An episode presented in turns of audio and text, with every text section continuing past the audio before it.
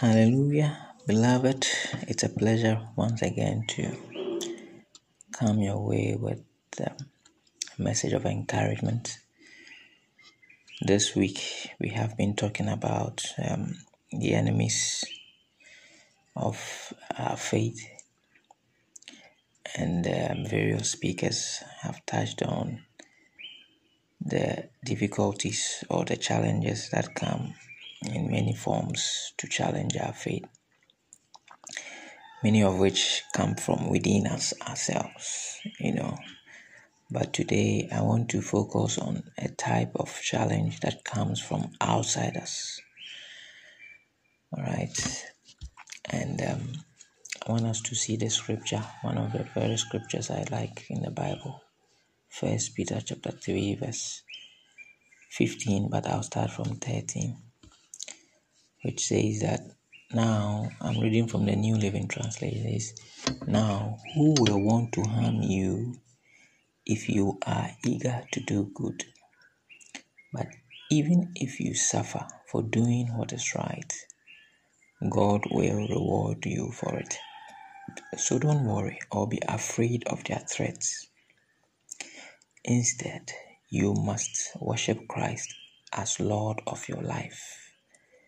And if someone asks about your hope as a believer, always be ready to explain it. But do this in a gentle and respectful way. Keep your conscience clear. Then, if people speak against you, they will be ashamed when they see what a good life you live because you belong to Christ. Remember, it is better to suffer for doing good, if that is what God wants, than to suffer for doing wrong. I like the scripture a lot, especially the one that says that if someone asks asks about your hope as a believer, always be ready to explain it. If you read the King James, it says, be ready to give an answer. You know, you should be aware that many people don't like us that we believe in Christ, and it is not them per se. All right, it is actually a greater force beyond them who works through them to deceive them and to you know make them do his bidding. All right? The devil works through people who are against and they come very strongly against our faith. You know they speak violently about us all right they have evil intentions for for us just for being christian. All right? In certain uh, cultures and religions immediately you you become a christian you are denounced by your entire family. Nobody wants to have anything to do with you. So don't be naive and think that everybody wants you know you to be a christian or loves the fact that you are a christian but the bible tells us that we should be ready for an answer all the time you see your faith should be ready for an answer to anyone who opposes it all the time. All right, don't be the kind who who doesn't know your left from your right as far as your spirituality. Why do you do the things that you do? You know, in your ministry or in church or in the kingdom. Why? Or what are your reasons? All right, you should give an answer that you'll be ready to give an answer. All right when when it when it matters most. When it matters most. All the disciples that we read about and and the wonderful things we read of them doing for god they did it in confidence. I always use this story of uh, of thomas. Thomas was not there when jesus appeared to them after the resurrection and uh, he he said, "Look, until I touch him and see him with my eyes, I will never believe it." And Jesus was gracious; he appeared to them again and called specifically to him and said he should come and touch. After he touching and and you know like satisfying all his desire concerning the matter, he broke down and said, My Lord and my God. Now, this same Thomas, after this experience, went to India.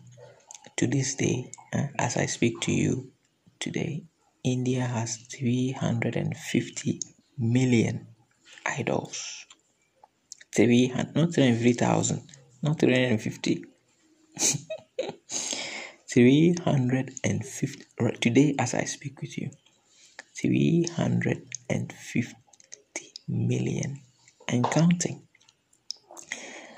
you know so this, this was the land that Thomas was prepared to go because after the experience hey Charlie seeing a man with holes in his palm hmm, alive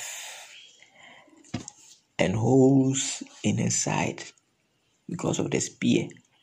So he said, Look, he was ready to give an answer to a country of 350 million idols. If you go to India today, there's actually a temple uh, to his name in India. So that that's it. You should come to a place in your in your spirituality where you have answers you may not have achieved or may not have run to the end of, of your journey, but you have answers, solid answers. You see, as we read, it says that he said, do it in a gentle and respectful way, keep your conscience, and then if people speak against you, they will be ashamed. People should be should have no no reason to question your faith, you know, and your belief. No, You should be ashamed because of of your answers. You know, and sometimes you don't even have to speak an answer. Your life will give an answer. How you live your life will give an answer. So that, that's that's that's uh, and like I said from the beginning, uh, people who come strongly against the kingdom of God and against Christianity today.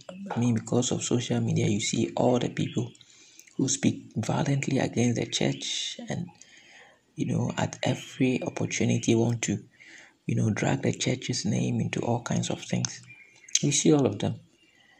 All right, but you you know or you should know that it's not them actually. The real enemy is behind the scenes. You should be aware of it.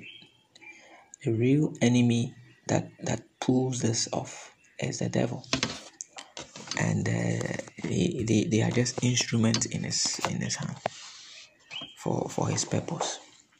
So is a short message for, for, for today. Encourage yourself. If you are lacking or you are wanting in some areas, ask God for grace. All right, the grace to be able to give an answer to every enemy that stands and comes your way, that questions your belief, questions your faith. All right, and God will bless you. May God be with you as you journey through this life of faith. In Jesus' name, God bless you. Amen.